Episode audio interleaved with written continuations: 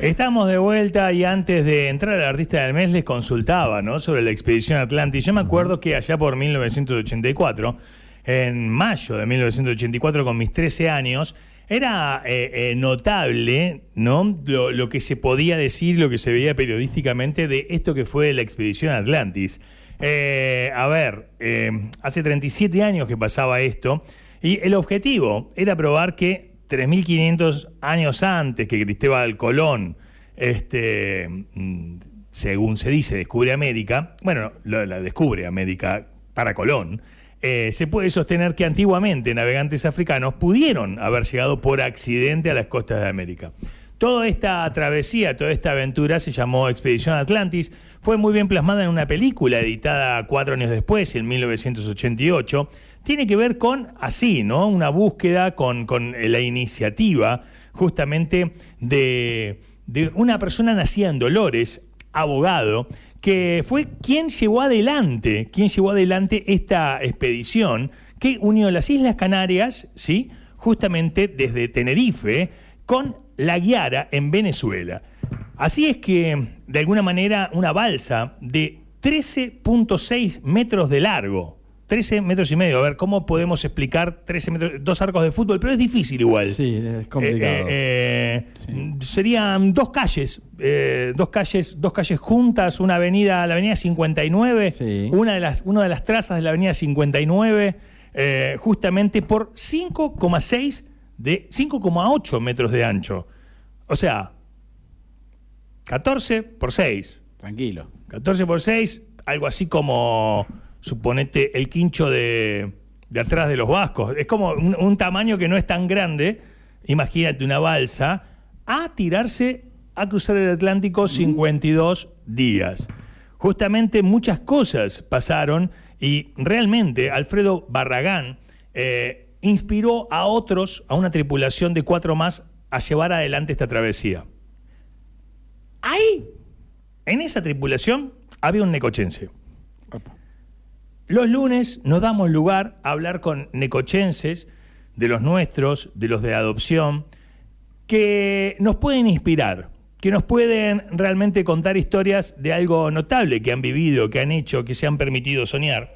Y lo hacemos generalmente el día lunes, hoy siendo feriado es distinto, pero justamente para salir de la tónica de, las noticias, del run, diario, de estar corriendo con la preocupación, con todo lo que nos invade, sino decir, una buena historia te puede inspirar a vivir bien tu semana, te puede proponer pensar las formas de, formas distintas tu vida, cambiar los puntos de, enfoque respecto a determinadas problemáticas laborales, personales, de las que vayas a tener.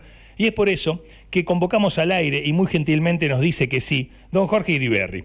Parte de la expedición Atlantis, te damos la bienvenida, Jorge, Leandro, Raúl y Adrián, te saludamos. ¿Cómo estás? Buen día. Hola, buen día muchachos, el gusto de saludarlos y de hablar con mi querida Necochea. Bueno, querido Jorge, la verdad que es una alegría enorme que nos atiendas y nosotros, bueno, ponernos eh, en modo Atlantis, en modo algo que, pasó hace 37 años eh, y, justamente tenías 37 años cuando pasó. Sí, eh, hace 37 años partimos, pero la cosa empezó cuatro años antes porque llevó cuatro años la preparación de esto. Esto se hizo para, para arrancar a conversar de este tema, eh, tenemos que hacer un ejercicio muy difícil. Es decir, tenemos que ubicarnos en aquella época, en el año 80. No había teléfonos celulares, no había internet, no había computadoras, no había, este, en fin, la comunicación, no había email. A ver, o sea, que cualquier dato que vos querías tenía que ir a buscarlo a un libro en la biblioteca. Claro, yo tenía 10 años. Yo tenía 10 años. Mi abuelo vivía en Mar del Plata. Yo el día el 7 de octubre, el día de mi cumpleaños, recibí un telegrama que se cobraba por palabra, me decía, Leandrito, feliz cumpleaños. Y era, eso. sí, sí, así, así nos movíamos en aquella época, eran, eran los teléfonos, los teléfonos negros. Este, los de Baquelita. Sí, sí, en, mi casa, el teléfono de mi casa, allá en Necochea, yo vivía en la calle 59, 3483, que es 59 y 74, y el teléfono de mi casa era 662. eran tres números. Claro, Y el, 662. y el de centro bajo era 993. Claro, claro. Bueno, eh, eh, el, el primero de la radio, eh, 28756, tampoco eran tantos. Y a ver este sonido. Era, era- era tremendo. Escu- escuchabas cuatro casas al lado de la tuya que estaba sonando el teléfono. Sí. No, pero además cosas cómicas que no tienen nada que ver con esto, pero en aquí, eh, cuando cuando yo era joven y estaba estudiando, haciendo el secundario en Necochea, tenía una noviecita con las que eh, nos pasábamos largas horas hablando por teléfono porque el teléfono no era medido. Vos pagabas el teléfono, era un abono mensual, pero vos podías hablar 10 horas, 20 horas, las que quisieras. Y, y de vez en cuando yo estaba hablando con mi novia y por ahí se escuchaba un clic en la, en la línea y la operadora decía, el señor Iriberri necesita la línea, por favor corten. Tu viejo.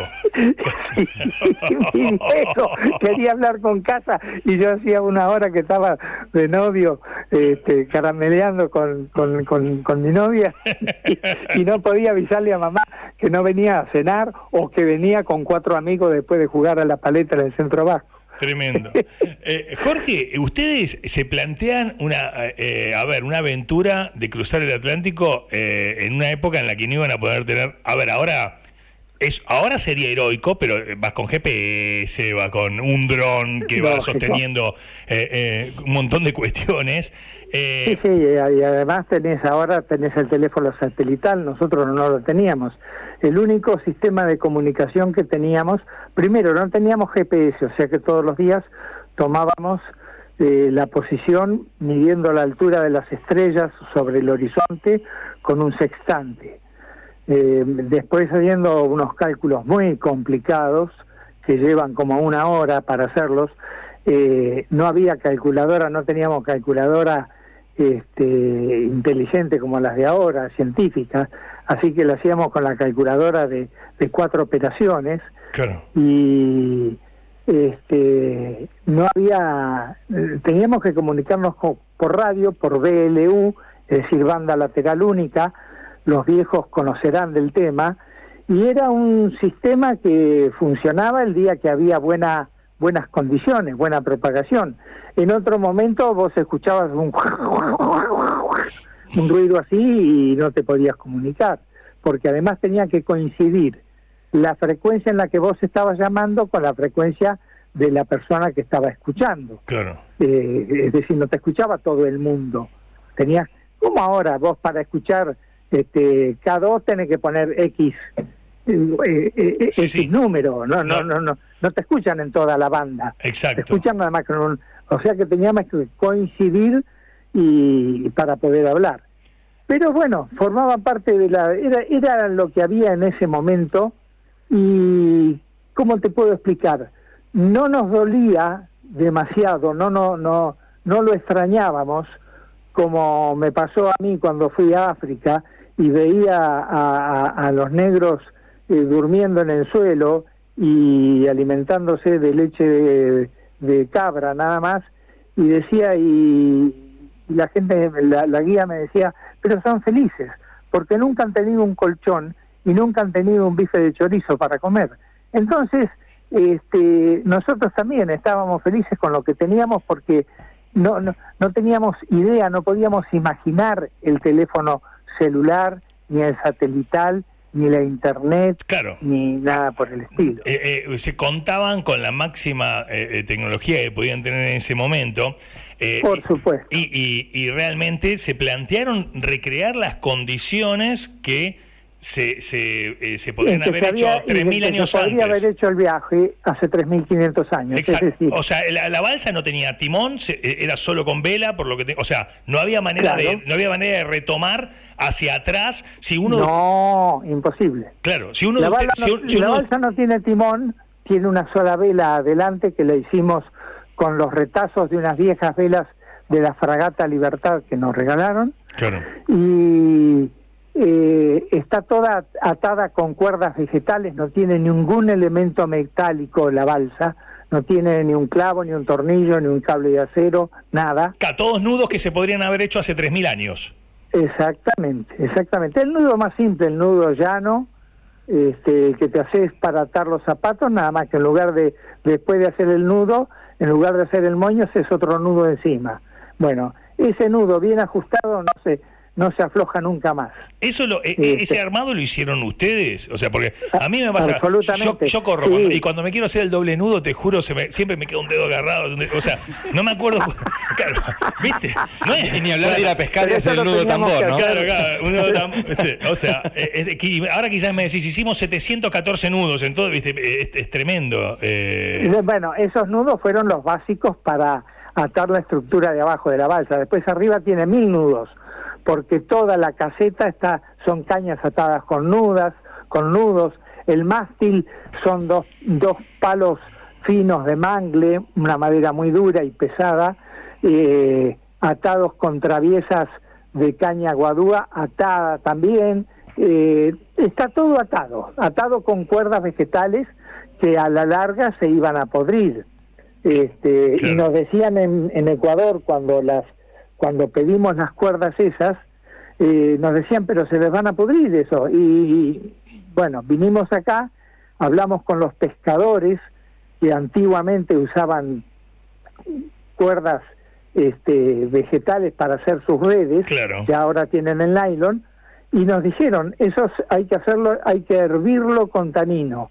O sea, hay que tenerlo 24 o 48 horas hirviéndolas con tanino, que es un producto que se saca del quebracho y que se usa en la curtiembre, y así lo hicimos en una fábrica de Mar del Plata que nos prestó un gran caldero donde hacían el cebo para hacer los el jabón, donde fundían el jabón, y tuvimos a las cuerdas metidas en ese en una enorme olla que tenía como dos metros de diámetro por dos metros de altura, este, hirviéndolas durante 48 horas para que se penetraran de, de tanino y, y aguantaran el viaje. Claro, estas sogas Este. iban a unir los troncos de la balsa. Tron, Claro. O sea, troncos, Todo, todo, los troncos, que los- ustedes tuvieron que traer desde Ecuador. Fuimos a, a buscar a Ecuador, lo fuimos a buscar personalmente porque no, no los podíamos comprar porque primero no teníamos plata y segundo no la, la industria de la madera balsa los corta cuando tienen 30 centímetros de diámetro. Y nosotros necesitábamos que tuviéramos tuvieran 70 80 centímetros de diámetro. Entonces fuimos a Ecuador este, estuvimos más de 30 días allá, no, ya no me acuerdo, 40 y pico de días en Ecuador, creo que 42 en total, este, hasta que buscamos los troncos en la selva, en los lugares donde el hombre no iba a buscarlos porque ya era, era muy complicado y muy costoso sacarlos, Claro. les, les resultaba más fácil sacarlos del borde cuando eran chicos y entonces nunca había un árbol que llegara grande, los grandes estaban adentro de la selva, arriba de la montaña, y entonces ahí lo fuimos a buscar, eh, eso es selva amazónica, y los conseguimos, conseguimos quien nos lo regalara, fue, eso es otra historia aparte, este, hubo una persona que pagó por esos troncos porque lo, lo convencimos de nuestra de nuestra historia y, y nos ayudó y nos, nos pagó los troncos y trajimos 20 troncos en un barco de líneas marítimas del Estado eh, y los trajimos desde Ecuador hasta Buenos Aires, de Buenos Aires a Necochea, a, de Buenos Aires a Mar del Plata en camión y acá la armamos nosotros con nuestras propias manos. Los nudos están hechos a mano, haciendo palanca. Eh, si ven la película que está en YouTube y que se llama Expedición Atlantis, van a ver, nos van a ver trabajando con muchos años menos porque los que tenemos ahora, por supuesto, este, y atando los, los nudos uno por uno. Jorge, te, Este- te consulto este detalle, casi siempre cuando ocurre un hecho así, que después termina siendo una expedición Atlantis, no, no es muy común, pero casi siempre nace en una cena, en un encuentro, en una charla entre amigos. ¿Cómo es que vos, cuál es tu relación con Alfredo Barragán, que, que se dice fue el que primero eh, Y bueno, se, se con ingenió? Alfredo Barragán Sí. nos conocimos en la Facultad de Derecho. Ah, bien. jugando al vóley en la época en los que los petizos podíamos jugar al vóley. Sí. Ahora ya no podemos entrar en una cancha porque el más el, el más bajo nos, nos saca una cabeza de, ventaja, ¿viste? Entonces, en aquella época jugábamos al vóley, eh, en Mar del Plata no se jugaba al vóley, se jugaba al rugby, y el equipo de vóley de la Facultad de Derecho estaba constituido por todos extranjeros de Mar del Plata, éramos de Dolores, de Azul, de Tandil y de Necochea. Este, de Necochea éramos tres, estaba el Chino estaba el Chango Zacarías y yo. Y este y bueno y de Dolores estaba Alfredo y otros más y nos conocimos ahí en el año 72 en el 73 hicimos con Alfredo Barragán el río Colorado navegamos 1400 kilómetros a remo desde el nacimiento en la frontera con Chile hasta la desembocadura en, la patita de la provincia de Buenos Aires. Estuvimos ahí este 37 días este, remando y cubrimos 1.400 kilómetros a remo. Y bueno, y ahí surgió una amistad que se mantiene hasta el día de hoy, amistad somos más, que amigos, somos hermanos, yo soy testigo de casamiento de él y él es testigo de casamiento mío, así que en cualquier momento nos ponemos de acuerdo y solucionamos. Jorge, ¿y, te acordás el momento exacto en el que uno mencionó o, se animó a mencionar eh, esta travesía o cómo fue? Sí, sí, fue Alfredo, que en el año 80, yo estaba en ese momento, yo era campeón argentino de, de actividades submarinas, yo estaba viviendo en Treleu y viajaba todos los fines de semana a Madrid y tenía muy buen entrenamiento en buceo.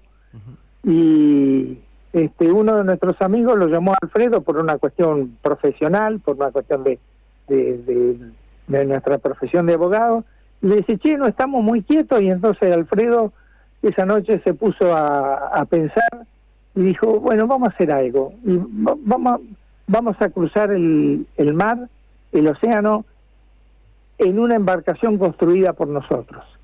Y le dijo a este amigo, juntarlo a los muchachos el sábado que viene, él sabía que yo estaba entre Leo, necesitaba tiempo para venir, juntarlo a los muchachos y vamos a conversar. ¿Pero qué eran? Así eran como los simuladores. Eh, la, la serie eh, se, juntaban, che, eh, queremos subir el Himalaya. Bueno, dale, llamalo a Santos este, y armaban el plan. Y claro, pero en aquella época no veíamos los simuladores porque no teníamos televisión. eran ustedes. Claro. Entonces, este, bueno, ahí eh, nos juntamos y Alfredo dijo, quiero hacer una embarcación que cruce el mar, quiero cruzar de África a América, que hay una corriente favorable y viento favorable, y este, podría ser una, una embarcación de juncos al tipo del Ra, de Toreyerdan, y yo le dije, mira, la, la, embarcación de juncos no me gusta, porque las dos veces a Eyerdal le fue mal, se le, se le se le empaparon los juncos, se hundió. Yo prefiero una balsa al tipo de la Contiki. Contiki, libro que habíamos leído todos en el grupo del año 47, que en el Pacífico hizo una cosa parecida, nada más que no cruzó todo el Pacífico, llegó hasta la mitad. Pero era lo mismo, era una, una balsa de troncos atado con cuerdas. Claro. Y, y bueno, dijo Alfredo, y sí, podríamos hacerlo. Entonces yo le dije, bueno, si hacemos una balsa, yo voy. Bien. Ahí a los 15 minutos de conversar. Eh. Ya a los 15 minutos de conversar éramos dos los que estábamos este, dispuestos a hacerlo. Habían leído con No teníamos ni eh, dibujo, ni idea de cuánto iba a medir la balsa, ni dónde íbamos a conseguir los troncos, nada. Habían leído con Tiki, Jorge, pero no relato a un náufrago, ¿no? Que ya estaba publicado. ¿Cómo, cómo? Que digo, habían leído con Tiki, pero no relato a un náufrago que ya estaba publicado, ¿no? No, no, este, no, no, habíamos leído con Tiki. este, y nos gustan las, las historias este, verdaderas contadas por sus propios este, necesito, protagonistas, ¿viste? Necesito detenerte, ¿viste? En un segundo vos empieza todo esto cuatro años antes, tenés 33 años, familia Iriberri, necochense, eh, no sabemos si estarías eh, en pareja, casado, eh, separado o de no. tenía novia, tenía novia, pero en el grupo después con el tiempo, a lo largo de los de los tres años siguientes, se suman Horacio Yacaglia, que estaba casado, sí. el Chango Arrieta, que también estaba casado, y Daniel Sánchez Magariño, recién recibido de ingeniero agrónomo, el más jovencito, y de novio, igual que Alfredo, igual que yo. y Pero este, permitime algo, permíteme algo. Entonces, eh, eh, una tarde suena. ¿Cómo era el número de tu casa? El de teléfono. Eh, 662. Marcás el 662. Atiende tu, tu padre, tu madre. No, Oh, no, claro, atende mi padre y, eh, y le dicen, Hola, Jorgito, ¿cómo andás? ¿Todo bien? Bien, mami, estoy armando una, una balsa con los chicos, vamos a cruzar el Atlántico, nos llevará 50, 60 días, queremos comprobar lo que hicieron los aborígenes hace 3.500 años. ¿Qué te dijeron en tu casa, Jorge? Bueno, no, en casa ya nos conocían un poco. Eh, sabían que teníamos estas ideas un poco este, audaces, pero sabían que hacíamos las cosas con mucha seriedad. eh, y bueno, y ya éramos ya éramos chicos grandes, eh, de- así que no había más remedio que aguantarlo y decirlo, como decía mamá, bueno, nene, cuídate. Pero no te Y, decían, bueno, sos abogado, senta cabeza, porque en esa época también, aparte de no existir eh, eh, internet, no existir, existían los mandatos, existían las estructuras, existía realmente un- Absolutamente. un- una represión absoluta a lo que eran, No, a, lo que lo era- que- a lo que eran los sueños de las personas, ¿no? lo que Entonces, sugería, lo que sugería el padre era orden. Claro, claro que sí, claro que sí. O sea, no fue, o sea, muchas veces nosotros contamos historias que, que, que a veces eh, eh, los momentos duros para, para sobreponerse eh, eh, son los momentos que, que- que marcan la historia y que muchas personas en la primera oleada desisten y, y esto busca inspirar, decir, che, cuando alguien te dice que no, que tu idea no va a funcionar, o sea, está bueno prevalecer sobre lo que uno siente y comprobarlo. Y realmente me imagino, esto no era solo una limitante tecnológica, también, No, que te- o sea, sino era- que era una proeza desde... Usted era abogados, no era que no, sí. no- no habías estudiado nada, ya tenías yo, un yo título. te cuento, el día, el día que volví del río Colorado, en el 73, que volví y me había dejado la barba durante el viaje, no me había afeitado, cuando llegué a casa, mi viejo estuvo dos meses sin, sin darme bola, porque yo estaba con barba y estar con barba en esa época significaba, viste, para para para para el- la mayoría de la sociedad eh, eh, eras un Eh, renegado, era claro. o, viste, este, o, era- o eras hippie o eras terrorista o Claro, qué sé yo. claro que sí, claro que sí. Ni hablar si aparecías con un aro, ¿no? A eso ya era te No, expulsa, no, te no, expulsaba. no se nos ocurrió, no, ninguno de nosotros tiene.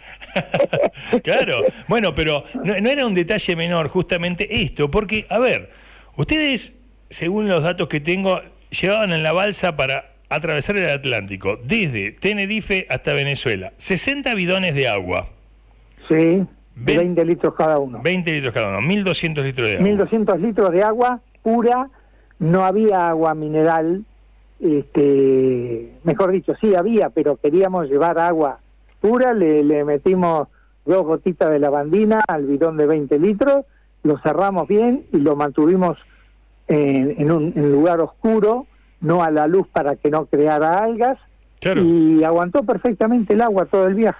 27 barriles de comida. Sí, sí, sí, llevamos toda la comida. ¿Qué, qué- qué este, llevaban? porque- Eh, En esa época yo recuerdo que iba al supermercado y no existía agarrar un paquete de papas fritas. No, tal. o sea, era nada eh, que ver eh, con lo de ahora. el alimento era distinto. Fideos, harina, eh, unas latas de, to- de tomate y de conservas, este y, y poco más, ¿viste? Sí, sí, fideos, Este, llevamos- fideos, cargamos el último día, cargamos- fideo.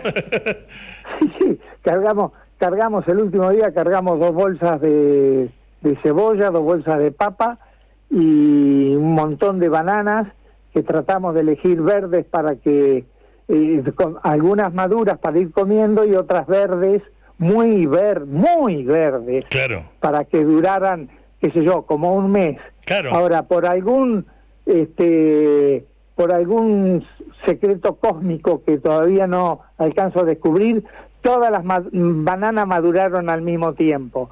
Y estuvimos como una semana comiendo bananas Antes que se eh, pudran. en el desayuno, almuerzo y cena. Claro. Eh, ¿Sabes qué? que había que comerla, no, no podías tirar nada. Así que todas las bananas las tuvimos que comer en una semana. Eh, Jorge, hay algo que me llama la atención. Viste, yo hay veces que veo material, eh, gracias a Dios que existe y que existió quien, lo, quien tuvo la visión, de los Beatles. Y yo entiendo, Sí. entiendo, viste, eh, aparecen fotos inéditas, aparecen todavía, vi- viste, estaban los tipos haciendo unas canciones ahí en Abbey Road y alguien lo filmaba, en una época que no era común documentar todo lo que se hacía. Y, Claro. digo, y digo, qué grande, porque fue para mí, ex- fueron multimedia antes de que exista el concepto de multimedia, porque estaba el audio, estaba el video. Tal cual. Y ustedes, dentro de el poquísimo equipo que tenían permitido llevar en una balsa donde había cinco personas, 14 metros por 6 metros, hasta 13.5 por 5.8 metros, eh, Sí, sí, se sí. permitieron llevar un equipo cinematográfico y que esté una persona afectada a filmarlo todo, que de hecho se Eh, convirtió en película Es que, que hoy se uno de, puede los, ver. uno de los integrantes, el Chango Arrieta, Alfredo lo había conocido unos años antes en el sur, en Madrid, estaba filmando ballenas. Alfredo había ido a bucear y se encontró con un equipo que filmaba ballenas y uno de los integrantes era el Chango. Y lo vio al Chango arriba de un bote neumático, un gomón como lo llamábamos antes, este, filmando ballenas mm, con un cinturón de baterías. Eran las viejas cámaras, las cámaras viejas, pesadísimas. No existía lo digital, no, no existían las cámaras digitales. Eran las viejas cámaras. Y resulta que el chango tenía de su propiedad una, una vieja cámara a cuerda de 16 milímetros, o sea, la mitad de 35, la mitad Claro. que se usa para el cine. Pero tiene bastante buena calidad el 16 milímetros. Claro, era un, Entonces- era, un, era un equipazo para esa época tenerlo de lo- propiedad. Lo incorporamos al chango, eh, hicimos grandes esfuerzos este, para comprar película 16 milímetros muda, porque este, la sonora era mucho más cara y además filmando en la naturaleza eh, el viento te arruina todo y los ruidos eh, extraños te arruinan todo, entonces este, filmamos con, con película muda, negativo color, o sea que era, era como una diapositiva gigantesca, que es decir, los rollos duraban tres minutos. Había que cambiarlo, cada tres minutos había que abrir la cámara en el medio del mar y cambiar el rollo. Claro. Y ese rollo que se sacaba había que encintarlo y guardarlo. Y cuando vinimos no teníamos plata para este para hacer el trabajo de, De revelado. Era- de revelado. Claro, era como uno, uno cuando se iba de vacaciones sacaba cinco rollos y después tardaba un año en poder revelarlo. Y bueno, nosotros vos calculás porque habíamos filmado, habíamos filmado un montón de horas de película. Claro. Entonces sacamos un rollo del principio, un rollo del medio y un rollo del final, y eso sí, tres rollos lo hicimos revelar para ver cómo estaba de luz, porque vos ahora en lo digital sacás la foto y ya te diste cuenta al toque, en el segundo siguiente ves si la foto salió bien o salió oscura o salió quemada por, por exceso de luz. Claro. Nosotros filmamos durante todo el, durante toda la, la construcción y durante todo el viaje, filmamos sin saber qué era, qué era lo que estaba saliendo. Tal vez nos encontrábamos con la sorpresa de que estaba todo negro cuando salía, cuando terminábamos. Claro.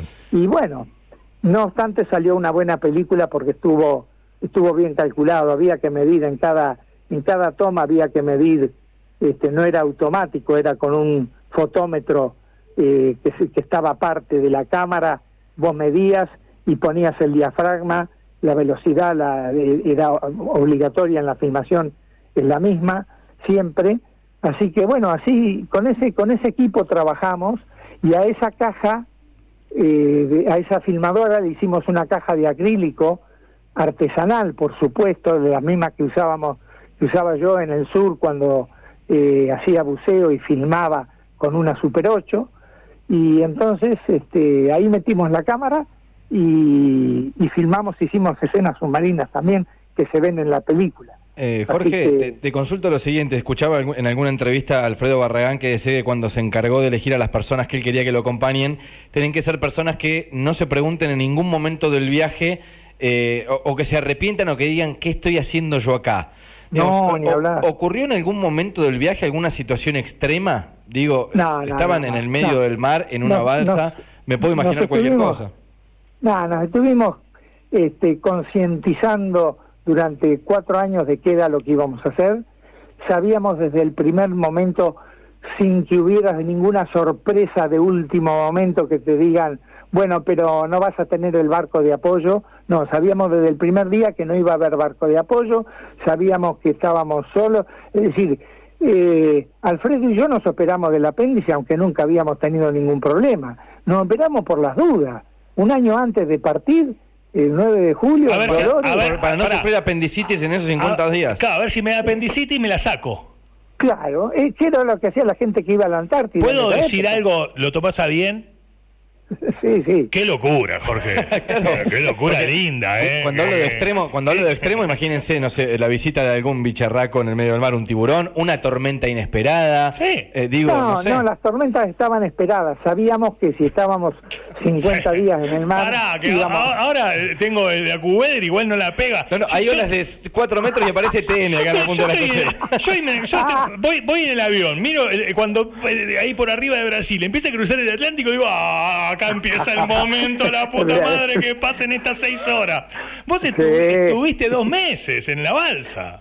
Sí, sí, bueno, pero estaba, está- estaba previsto.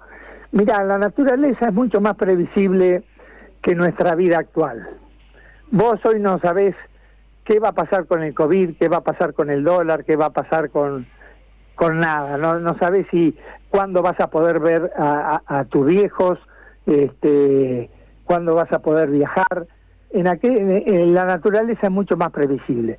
Nosotros sabíamos que los vientos iban a ser de determinada este, intensidad, que las olas iban a ir en tal sentido, que la corriente corría en, en el mismo sentido y a la misma velocidad desde hace miles de años, y sabíamos que eh, América iba a estar ahí, no se iba a mover, nadie la iba, ni, ¿viste? Claro, claro. Así que Em, los- lo- Es, era mara- mucho es más maravilloso, previsible. ¿no? Es maravilloso escucharte porque si uno, esa frase, ¿no? América iba a estar ahí, no se iba a mover.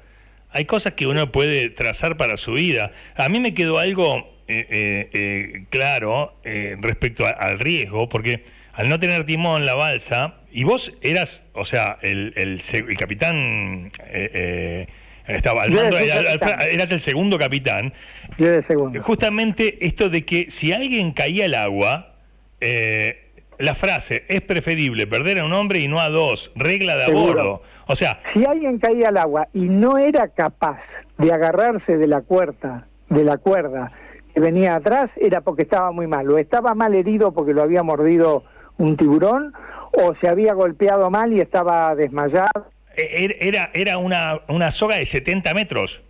Sí, pero la balsa eh, iba como colectivo, ¿eh? Iba venía, nosotros vinimos este, eh, a una velocidad promedio de 6 kilómetros, es decir, de una persona caminando rápido. Claro. Y bueno, eh, y no para, y no, no se detiene ni un segundo.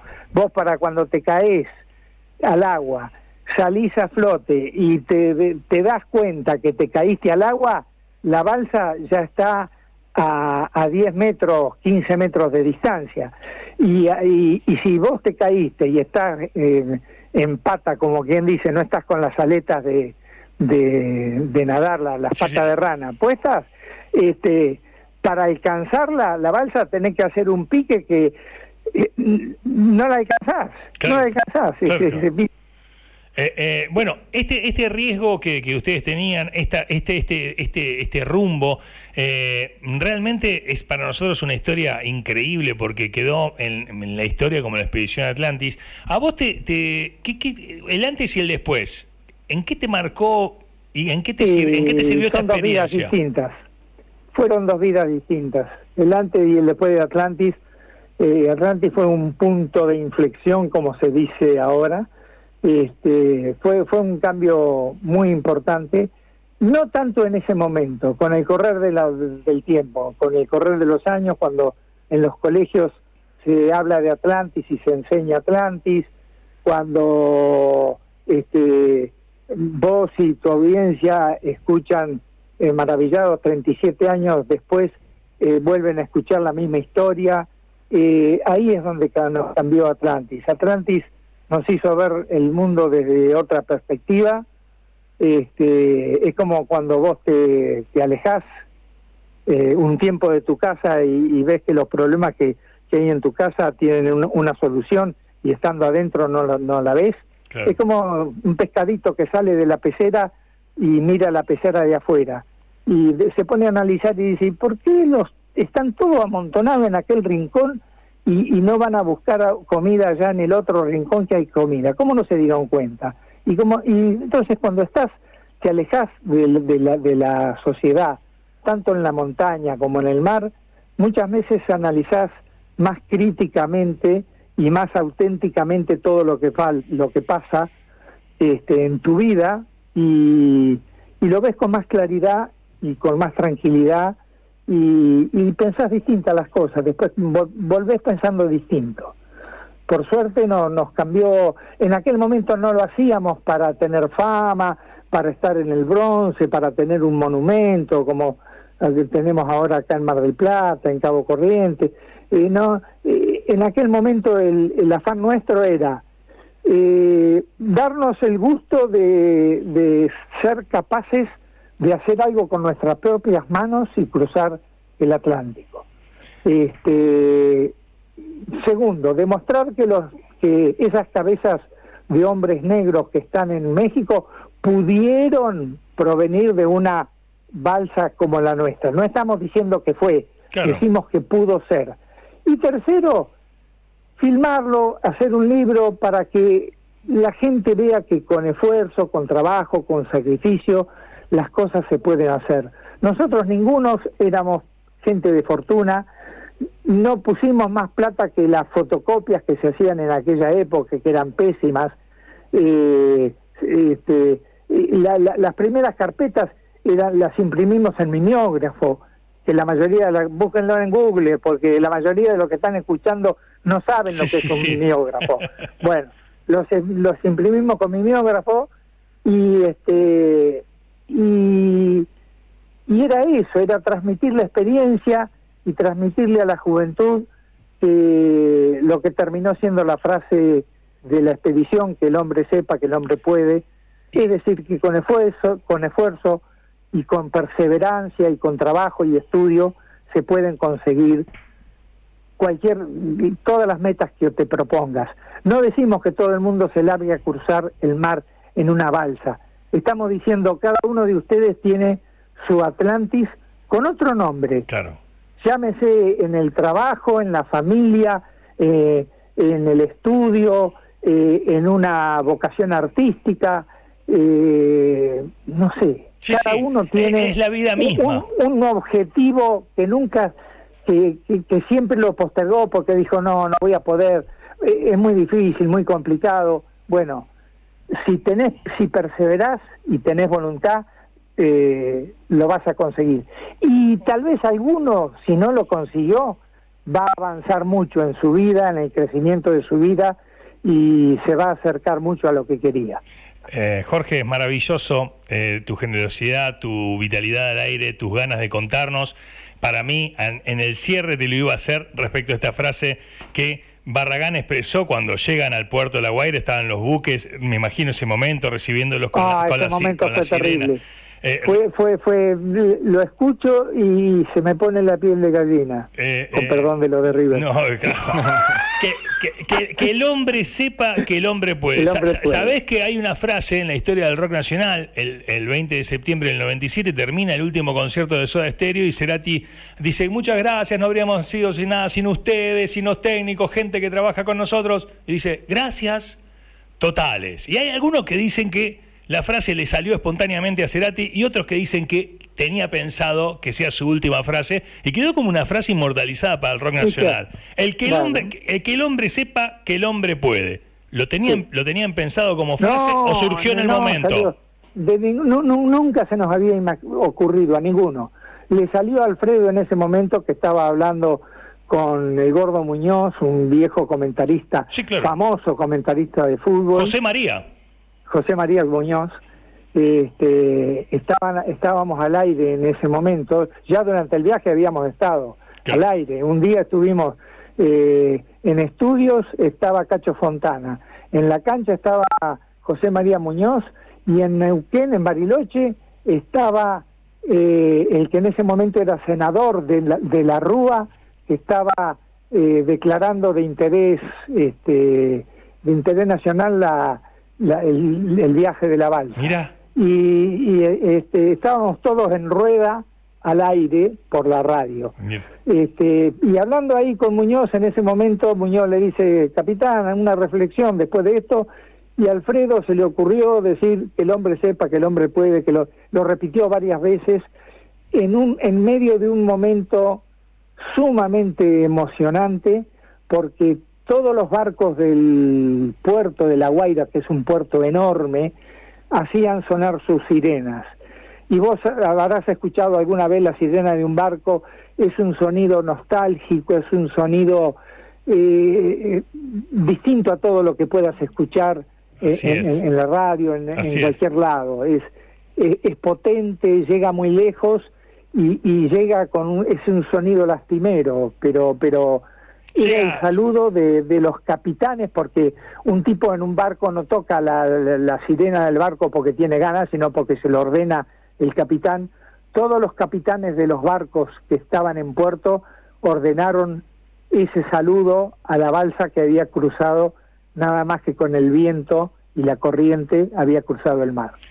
Jorge, nos llevaste de viaje con vos. Gracias, te mandamos un abrazo eterno y a la Bueno. distancia en el alma. Muchas gracias, ¿eh? Gracias a ustedes, muchachos. Ha sido un gusto. La mañana.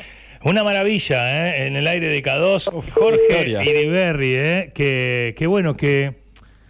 Cuánta vida, ¿no? Cuánta vida pensaba.